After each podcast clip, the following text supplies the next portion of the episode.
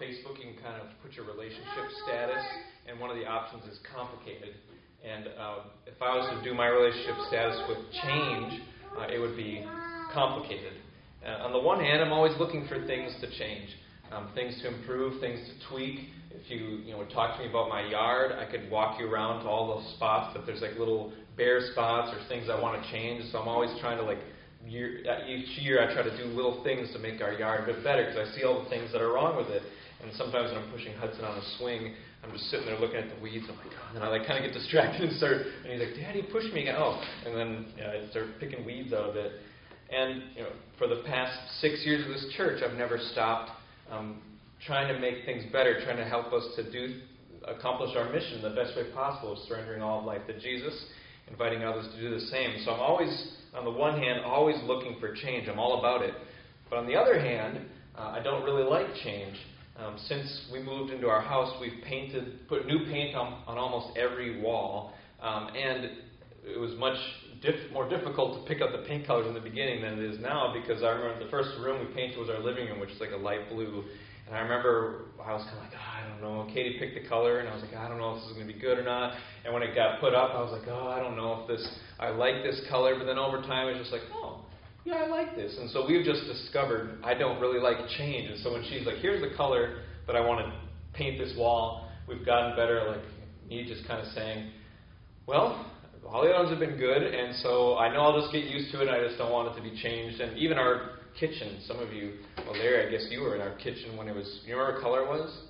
Yeah, I guess that. It was like it has two different colors two of the walls had like this dark burnt orange color, and then the other two walls had like this kind of deep red color. It was just like very bright. And I remember Katie's like, I just hate this color. And eventually I was like, I don't know, I kind of like it. It's not too bad. And she's like, No, we're going to paint it. So we painted it, and it's a much better color now. Um, so uh, I resist, even though I like change in some areas, I resist it in other areas. And uh, I have a couple reasons why I resist change. I think uh, often think what we have is working fine. You know, what's wrong with the current paint color? Like, why would we change it? It's working, and it's not that bad. And sometimes I just don't want to put the work in to make the change. And so it's like, well, the current paint color is working, and so why would we put the work in to, to change it? Like, like, let's just not do that work. And another reason I resist change is sometimes I'm scared that the change will make things worse. You know, what if we don't pick the right color and then we put in all this work and now it's you know not it's not good anyway. It's worse. And for these reasons, it can seem easier and safer um, to stay how I am, to keep things how they are, than to, to change. And uh, the, you know the thing is working now, so let's save the time and energy. Let's not risk it not working because we made this change. And so for yourself, what what is your relationship with change? Do you, you kind of like uh, agree with those reasons for yourself? Like, yeah, I kind of do that. I don't want to risk not liking it, or I don't want to put the work in, or it's, eh, it's just fine working how it is. And oftentimes, many times, we're not actually afraid of the change itself, but of what losses come with the change, or perceived losses. If we change this, then I'm going to lose, you know, X, Y, and Z. Um, in our head, we we will kind of do this calculation. What would I gain from this change? This change, and is what I gain worth more to me than what I lose in making this change? And do the gains outweigh the losses? Is this change worth it? When we started this series, we those were similar questions that we reflected on in the first four verses of the Gospel according to Luke. We looked at those verses, and Luke tells us why he's writing. He says, That you may have certainty concerning the things you have been taught. So we may ask, well, why would the believers in Luke's day need certainty about what they've been taught about Jesus? And why would we need certainty today? And the simple answer is that it wasn't easy being a follower of Jesus in the first century. And it isn't easy being a follower of Jesus today. There's different conditions, but it's still not easy. Um, to be a follower of Jesus, you have to swim against the current, uh, if you want to think of it like that, or you're swimming upstream against the, the culture's current, um, the society's current, um, and uh, could be other religions too. I mean, in Luke's day was Judaism and then paganism, and today we have other you know, religious influence. You have to swim against the, the current of those things. And following Jesus goes against the grain, which means you're going to experience uh, friction and resistance. And Jesus says there's a cost to following him. He says, count the cost. And so we need to ask, is it worth it? Is following Jesus worth the cost? And there's going to be resistance, challenges, hostility, rejection, and persecution. We have to ask, is it worth it? When we have to give up stuff to follow Jesus, is that worth it? When we have to give up people liking us or respecting us or thinking certain things about us, is it worth it? And what would make it worth it? And if we go back to those calculations, it would be worth it if the benefit outweighs the cost of doing it. And our passage today answers two questions. First, who is Jesus? And second, what is required to follow him? Who is Jesus? And what is required to follow him? And the most important question in all of life for us to answer is who is Jesus? Who do we say that he is? Who do you say that he is? Who, when you name this is who Jesus is, what do you say? And the most important decision in all of life for us to make is will I follow Jesus? This is who he is. Will I follow him? This decision has eternal consequences that we and others will live with forever. It affects both this life and it affects our afterlife. And so the first question is raised in verses 18 through 20. Jesus asks his disciples, Who do the crowd say that I am? In other words, you know, what's their take on me? What's their perspective on me? Who do they think I am? The disciples report John the Baptist, and others say Elijah, and others that one of the prophets of old has arisen. These are the same options that uh, Herod was hearing back when Bob preached last week, early in chapter 9. People have landed basically on Jesus being some sort of prophet. You know, John the Baptist, one of the prophets of old, or Elijah, those are all prophets. And if Jesus were a prophet, that would be exciting enough. It had been 500 years since there had been a prophet, uh, in, like in the Old Testament days. So 500 years, and you know, that's older than our country. You know, that's older than the United States of America. So they hadn't had somebody for 500 years who was a prophet until John the Baptist and Jesus. So that'd be exciting. And Jesus himself has shown he's shown himself to be a, a, a great prophet, performing miracles like the ancient prophets Elijah and Elisha. And Jesus isn't asking this question because he's feeling insecure. Like, hey guys, you know, what do people think of me? Do they like me? Like, how's this going? He's not, in, you know, insecure, trying to figure it out. But but everyone has been asking this question. We've seen it asked several times.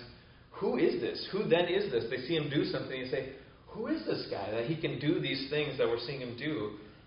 And Jesus has been letting people just ask the question. He's been letting his disciples ask the question, Who is this? And he hasn't pushed for an answer, but now he wants an answer to, to it. He brings them to a point of decision. He listens to their report, what other people are saying, and he asks, Who, but who do you say that I am? And that's the question for each of us. You know, when we go about our lives, when we probably have, you know, our Sunday school answer, or you could read it off our statement of faith, like, oh, this is who Jesus is. Um, this is who um, my church says he is, or my pastor says he is, or who I've been taught that he is. And we have to answer that question. Um, but that doesn't help us to say, my pastor says this, or my church says this, or these people think that. Secondhand knowledge of Jesus doesn't help us. It doesn't help us to say, well, my church says he is blank. Each of us has to answer it for ourselves. Who is Jesus? And to me, not just, oh, I make him into who I want him to be, but who do I actually live like he is? Because it goes even deeper. It's easy to have the right answers, but not do anything with them. Jesus asked in his sermon chapter 6, Why do you call me Lord, Lord, and not do what I tell you? People were calling him the right name, Lord, Lord, but they weren't doing what he told them.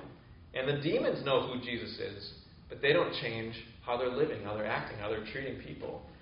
And so ask yourself these two questions. First, who do I say that Jesus is? Who do I say that Jesus is? Second, do I live like I actually believe that? Do I live like I actually believe that? Who do I say Jesus is? And do I live like I actually believe that?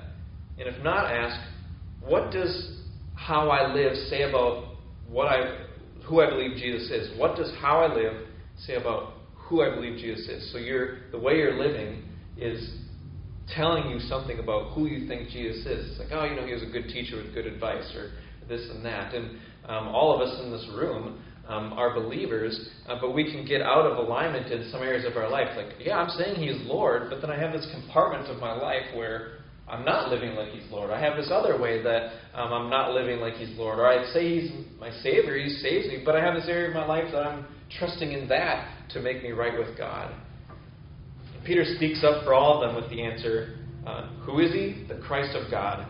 And Peter and the other disciples are finally seeing Jesus isn't just a prophet. He's not just a great teacher, a healer, a miracle worker. He is the Christ, the Messiah, the one for whom their nation has been waiting and praying for centuries. But we, you know, we sometimes can just take that word for granted. Jesus Christ it almost becomes his last name, but it's a it's a title, it's a role. What does that mean? That that he's the Christ of God. And the fact that he's the Christ of God tells us, well, he belongs to God. He's been chosen by God. He's been appointed by God. He is God's Christ. And for Peter, the other disciples, and most, if not every Jew at the time, what that would mean to them, for Jesus to be the Christ, would mean he is going to be the king from the line of David, from the family of David, who's going to lead Israel in a military victory over their enemies. He's going to deliver them from the pagan nations and restore Israel as an independent country, free of outside control and oppression. That's what they would hear. You said Jesus is the Christ, that's what they are thinking. Their hope was in a king who would defeat their enemies like David did, a prophet like Moses who would lead them in a new exodus out of the nations that are oppressing them and holding them down, allowing them to worship freely. And then the Christ would reign as king. The Messiah would change everything. So this is what they're hearing. They're hearing Peter and the disciples saying he's God's Christ. He is God's chosen king to rule over his people and deliver them. But the question is, how will this actually look? And Jesus tells his disciples the path he's going to walk in verses uh, 21 and 22. So you have who Jesus is, and now you have the path that he's going to walk. Verses 21 and 22, they say this.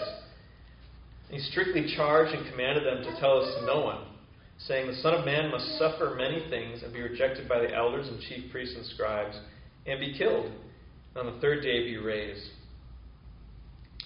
We are so used to talking about Jesus' death that it's hard for us to understand what a shock these words would be to these disciples. And it would make no sense to them at all because they don't have a category for a suffering Messiah, a suffering Christ, a dying Christ. Those two things do not go together. Suffering in the Messiah or dying in the Messiah, those don't go together. How can Jesus be the Christ of God if he's going to suffer, be rejected, and die? How is he supposed to lead them in a triumphant victory if he's dead? Like, this doesn't make sense. And this is why Jesus strictly charges and commands them don't tell anyone that I'm the Messiah. Because when people hear those words, Messiah, they think, oh, uh, a military leader who's going to lead us, um, a king who's going to lead us like David did. He booted out the Philistines and the other people that were in the land of Israel. It was going to be like Moses, lead us out of uh, slavery um, and oppression. But the disciples need the mission of the Messiah redefined before they can start telling people. And Jesus says, the Son of Man must suffer many things and be rejected by the elder and chief priests and scribes and be killed on the third day be raised. Must. This is a necessary part of God's divine plan and purpose. There's first death, then resurrection. First suffering, and then glory. This is the path of the Messiah. Glory doesn't come without suffering, and resurrection doesn't come without death. And in verses 23 through 27, Jesus makes clear what it means to follow him as the Messiah. If anyone wants to call him king, this is also the path they must follow, he says at verse 23. And he said to all, If anyone would come after me, let him deny himself and take up his cross daily and follow me. Jesus says, If, if anyone would come after me. In other words, if anyone wants to be my disciple, if anyone wants to be my follower, and then he lists out what's required for someone to do that. He, so first he's saying, This is what must happen to me. And now he's saying, This is what you must do if you want to follow me. So first he says, If anyone wants to be his disciple, my disciple, let him deny himself. And this is a call to act in a wholly selfless way. One word way to think about this word deny is to say no to oneself. It means we're, we're not in charge anymore. We're not on the throne. We're not calling the shots. We're not behind the steering wheel. We're saying no to ourselves. That's what it means to deny ourselves. Second, if anyone wants to be Jesus' disciple, let him take up his cross daily. And a cross was the Roman uh, method of executing people, criminals, especially people who rebelled against the empire of Rome as a person walked to their death, they would take up their cross, they would hold the horizontal beam of the cross, and they'd walk up to the place where they're going to be executed with it. And clearly, this isn't saying that one day we also have to be executed in this way by dying on a cross, because he says, take up your cross daily. You can't be, you know, executed by crucifixion every single day. But the cross symbolizes the world's rejection of Jesus. Jesus' crucifixion is a picture of the world saying no to Jesus as king. It shows the world's hatred of God's rule, of saying, We don't want you to be in charge. And therefore, to take up our cross daily means we accept the world's rejection of our king and his kingdom. And it means we're also accepting the world's rejection and hatred of us for being part of that kingdom, for us saying yes to Jesus. When we say no to ourselves and yes to Jesus, that puts us, makes us outsiders in this world. It makes us people who are no longer part of the kingdom of this world. We're part of a different kingdom now, and kingdoms often war against each other. We've left the kingdom of this world for Jesus' kingdom. And we accept that the kingdom of this world will label us as rebels, quote, rebels against it. That's what the cross was a, way to execute rebels. And Rome and the religious leaders executed Jesus as someone we don't, you're not going in line with what we're doing. And so we have to accept that the world will see us as rebels against the worldly kingdom. Third, if anyone wants to be Jesus' disciple, let him follow Jesus. This is a call to align our lives with His. We uh, say what He said, we do what He did, we believe what He does, we believe what He says. We align our life with Jesus. And so, you know, think about this as a, for a marketing campaign. Hey guys, I'm the, you know, I'm God's king. I'm going to die, and if you want to follow me, you have to die too. It's like, you know, suicide mission. Why would we ever do this? Why would we ever choose to live like this? Why would we choose to experience such difficulty to be outsiders in this world? Why would we give up control over our lives and willingly accept the hatred and rejection of others? Jesus gives the reason in verse 24. He says, For whoever would save his life will lose it but whoever loses his life for my sake will save it. Jesus says it is actually in our own best interest to do this. If we try to save our own lives by conforming to this world, then we will lose our life in the end. But he says, But whoever loses their life for my sake, by denying themselves, taking up their cross daily, and following him, will save it. If we insist on trying to play God with our lives, of being the ones who are in the driver's seat, then we will destroy our lives. And to ever think that we are saving our life is an illusion. It's temporary. It, it doesn't last. It's you know like a flower that you cut and bring into your house and put in a vase. There's no way you can keep that flower alive. It doesn't matter how much Miracle-Gro you put in it, or sugar, or whatever weird stuff that people say to keep flowers alive. Like that flower is going to die. It is temporarily seeming like it's alive, and it's been cut off from the source of life. And so losing your life is the only way to save it. You win in life by losing your life. You give it to Jesus. You uh, give, uh, you let go in order to live. And then Jesus asked a question in verse 25. For what does it profit a man if he gains the whole world and loses or forfeits himself? It's a rhetorical question which you know, rhetorical questions only work if the answer is obvious. So if you know I asked a rhetorical question and somebody answered me, that would really that kind of like kills what I was trying to do. But this is a rhetorical question that has an obvious answer, and the answer is nothing. It profits you nothing to gain the whole world and lose yourself. And the Greek Greek word translated as life is also can also be translated as soul. And the question asks, what is worth more than your soul? And the answer is nothing is worth more than your soul. Nothing is worth more than yourself. And the answer is supposed to be obvious, but Jesus is asking this question because even though the answer is obvious, we are tempted to live in the opposite way. We're actually tempted to exchange ourselves for the things of this world. Jesus is basically saying, but just take a minute, do the math. Just do the math here. Is what you are getting in exchange for losing yourself worth it? Do you think that uh, what you're gaining is worth more than what you're losing? You're losing. And the problem is that we often live as if we make a profit from selling our souls for the things of this world. We live like that, we're profiting that. Like, I'm just going to sell myself to get the things that the world has to offer me. And we, so we need to ask, what are the things of the world that we try to pay for with our souls? You know, imagine you have a wallet, and it's what's in it isn't money, it's yourself. And I'm going to okay, I'm going to buy the things of this world by you know what am I paying for? What am I getting? What am I trying to buy with my soul? And just read just Go back to the parable of the soils in chapter eight. One soil abandons Jesus for worldly possessions, the cares and riches and pleasures of life. Another soil abandons Jesus for worldly popularity. So worldly possessions, worldly popularity, popularity. Worldly popularity is they fall away when others reject them or disapprove of them for following Jesus. And when following Jesus becomes costly, these two soils stop following. And Jesus is asking, is having the possessions of the world and the popularity from the world worth it? Is giving your life for that, giving your soul for that, worth it? Do the math. You aren't coming out on top in this deal. You're losing more than you're gaining. You aren't profit, profiting, is what he's saying. But this is the temptation we too often fall into that we give our life to get the world's possessions and the world's popularity. Why will we lose our life if we choose to align ourselves with the world instead of with Jesus? Verse 26 answers Whoever is ashamed of me and of my words, of him will the Son of Man be ashamed when he comes in his glory and the glory of the Father and the holy angels.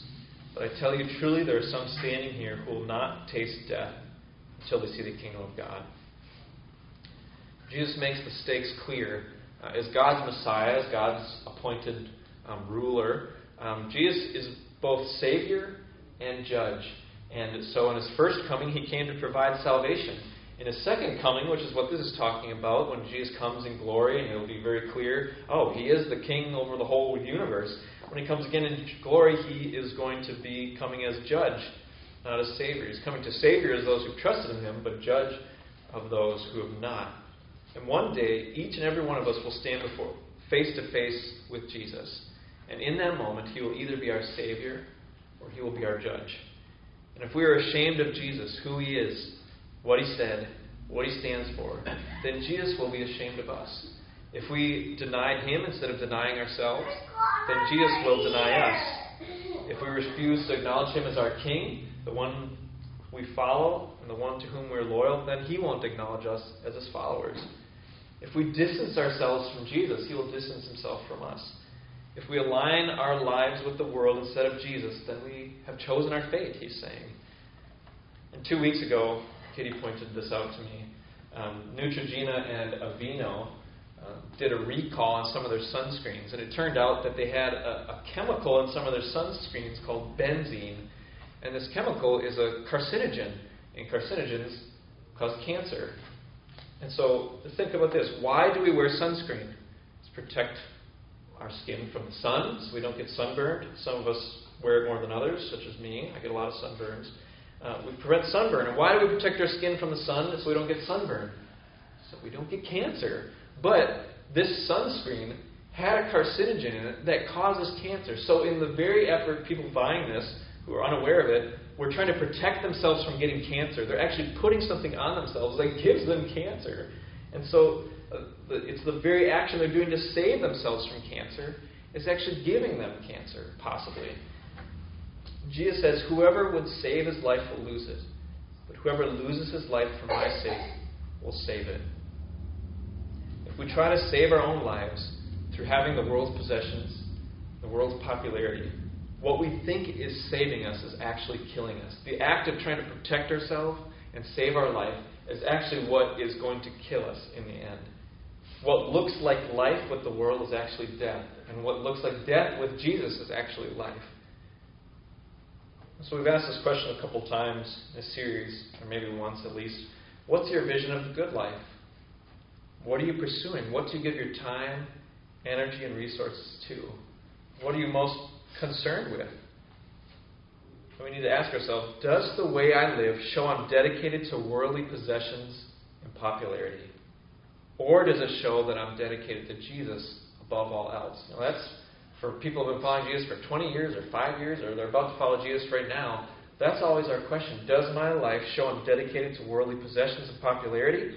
Or does it show I'm dedicated to Jesus above all else? Does your life show you're so dedicated to Jesus that you'll even lose possessions and popularity for Him? And if we're unwilling to lose those things for Jesus, it means that we value worldly possessions and worldly popularity above Him. And He says if we're doing that, we're destroying our, our life. In verses 18 through 27, we hear about Jesus' suffering and death. Verses we just covered. And then in verses 28 through 36, we hear about Jesus' glory. Both happen um, after or while Jesus is praying, showing us that these revelations of who Jesus is are given by God. While Jesus is up on this mountain with Peter, James, and John, they're all uh, they're kind of like you know their eyelids are heavy, they can barely stay awake, but suddenly they snap awake when they see Jesus' face has been changed and his clothes are like this dazzling white. And there's two men, two prophets from the Old Testament, talking with him Moses and Elijah. And as Moses and Elijah start to depart, um, Peter suggests, what, what, wait a second, you know, let's, what if we build a tent for each of you and you guys can just hang out here? And maybe he's thinking back to the Old Testament days when uh, Moses would go and meet with Moses face to face in, in, the tent, the tabernacle. Um, Jesus, he just Peter's so amazed and overwhelmed. He's I want to do something to memorialize this. Let's keep this thing going. This is exciting. And you I mean he can understand why he's so excited and kind of like, you know, freaking out because it's like he's read about Moses and Elijah all of his life, and all of a sudden they're standing there before him. And so perhaps he thinks, you know, if we can get other people to see this, you know, Moses and Elijah, here they are with Jesus, like that could get this Messiah movement really going. This would be pretty exciting. And it also seems like he kind of puts Moses and Elijah equal to Jesus. Oh, I'll build a tent for each of you. Either way, whatever Peter's thinking, this moment's very special to him, even though in this moment he gets interrupted by God and says he doesn't know what he was saying. But if you look at 2 Peter 1 16 through 19, he writes about this. Like, we're not coming up with these weird, cleverly devised myths and stories. Like, look, I was there. I saw the majesty on the mountain. So you can look that up later 2 Peter 1 16 through 19.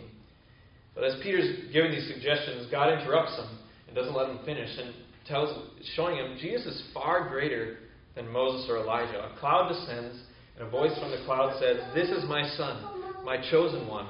Listen to him. And then after that, all they saw was Jesus there. And so we might ask, well, what is this whole event about? What are they doing here? Well, God's words from the cloud are actually quoting or alluding to three different passages, and they tell us that Jesus fulfills three different roles from the New, Old Testament. He says, This is my son. This tells us that Jesus is fulfilling the role of the promised king who would come in the family of David. God, in Psalm 2:7, calls um, the kings in the line of David. He says, They are my sons because they're supposed to reflect what he's like through their reign and rule. He says, My chosen one. This tells us that Jesus fulfills the role of the servant the book of Isaiah, look at Isaiah 42 1. And the servant suffers on behalf of his people, like we read. He says, Listen to him. And this tells us that Jesus fulfills the role of a prophet like Moses. Moses wrote, God will raise up a prophet like me. Listen to him. Moses and Elijah, we're told, are talking to Jesus about his departure, or the, it's the word exodus in Greek. There might even be a little note in your Bible that uh, goes to the bottom of the page, it says Exodus. And that word should sound familiar to us. I'm sure it does. It's a, it's, it has a double meaning because Jesus is going to depart when he's in Jerusalem, um, but Moses led the people in an exodus, a, a departure out of slavery in the land of Egypt, their departure from it. And Jesus is going, it says, to accomplish an exodus in Jerusalem through his death. He's accomplishing an exodus for others through his exodus. He's going to help others depart from sin and Satan and death by his own death. His death will liberate people from their slavery. The prophet said that God would send a Messiah to lead his people in a new exodus, and Jesus fulfills that. In verse 27, Jesus said, You know, some of you won't die before you see the kingdom of God uh, come. And this is a fulfillment of what he was talking about. Peter, James, and John are allowed to see Jesus' glory as the chosen one. They get a glimpse of Jesus' his past glory um, when before everything was created, and then of his future glory when he's going to come again and establish his kingdom in full. But Jesus, he puts all that glory aside, his past glory, and he comes, as he's saying here, to die a death, humble himself, becoming a servant, die on a cross. So as we think about our lives, everyone has a choice to make about Jesus. We stand, uh, if you, whether you trust in Jesus 20 years ago or 10 years ago, every day we stand at a crossroads. We can reject Jesus and stay as we are, or we can go down a path of following Jesus. And to go down that path requires change. In order to come after Him, you have to deny yourself, take up your cross, and follow Him as your King, your shepherd, and your example. You have to lose your life for His sake. And it may sound like a lot. Uh, that is a huge change. It's a big change from living for ourselves, doing what we want, and doing something else. I mean, uh, we've experienced either marriage changing. Oh, this kind of changed how I have to live now. I have another person I have to take into account. Or as parents, you know, we we experience that of like, oh, now it's totally different. I'm keeping this other human being alive, not just living for ourselves anymore. It's a lot of giving up and losing involved. But we will be compelled to go down this path because of what we gain. The cost of what we give is nothing compared to what we gain.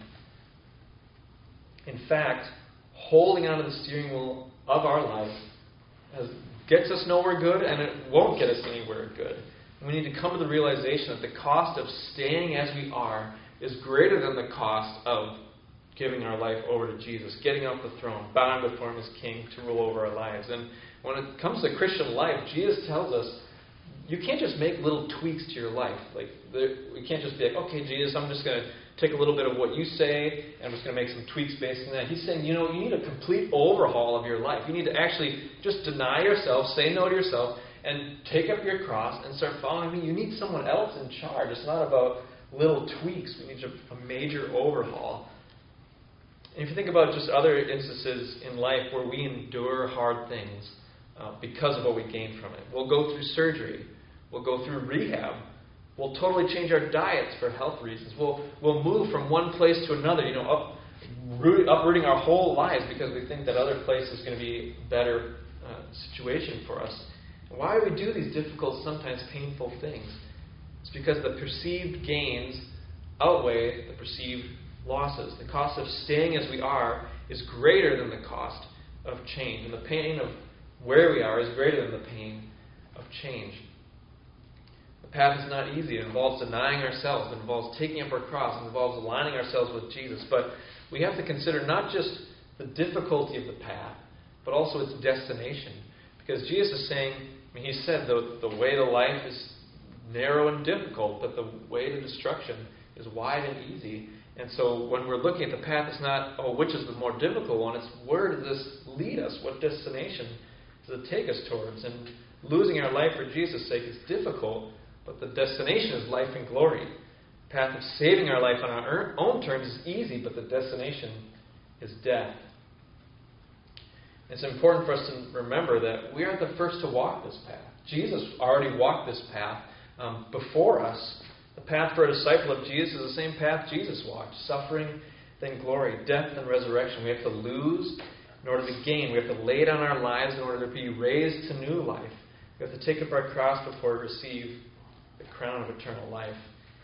And Jesus says we must lose our life for his sake. We need to give it to him. And why would we give it to him, you know, instead of keeping it for ourselves? Like, um, why should we trust him with it? And we see in this passage, he says, I'm going to suffer, be rejected, and die.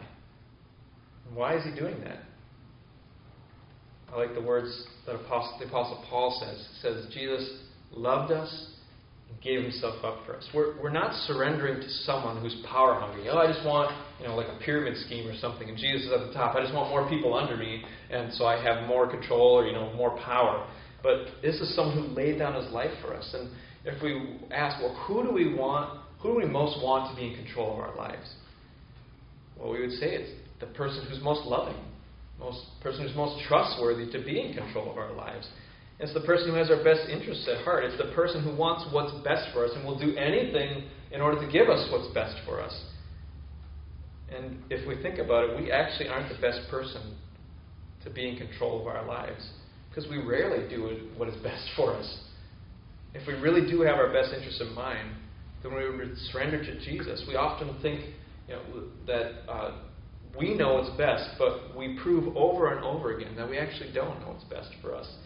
And Jesus has already proved his commitment to our well being, to our wholeness, to our health, to our happiness by dying for us in our place. He's already demonstrated his commitment to us and shown, I'm willing to go this far to do what's best for you.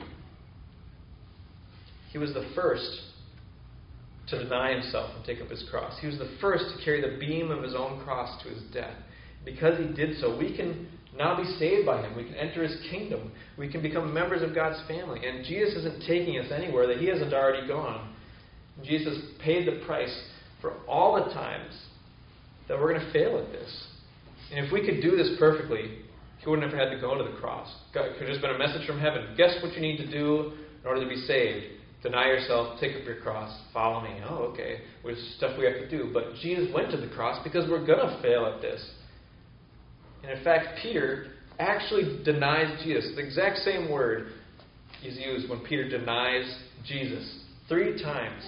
And yet, Jesus forgives Peter and becomes a leader in the church.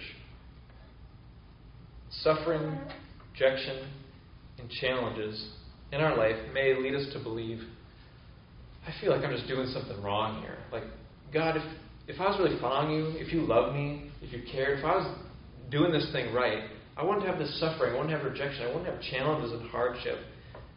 But Jesus' crucifixion also might lead one to conclude this guy was forsaken by God. He was a fraud. He was a failure. Look, he died, didn't accomplish anything he said he would do. But God clearly says in this passage, He is my son, my chosen one. Listen to him. Jesus' suffering doesn't mean he isn't God's son.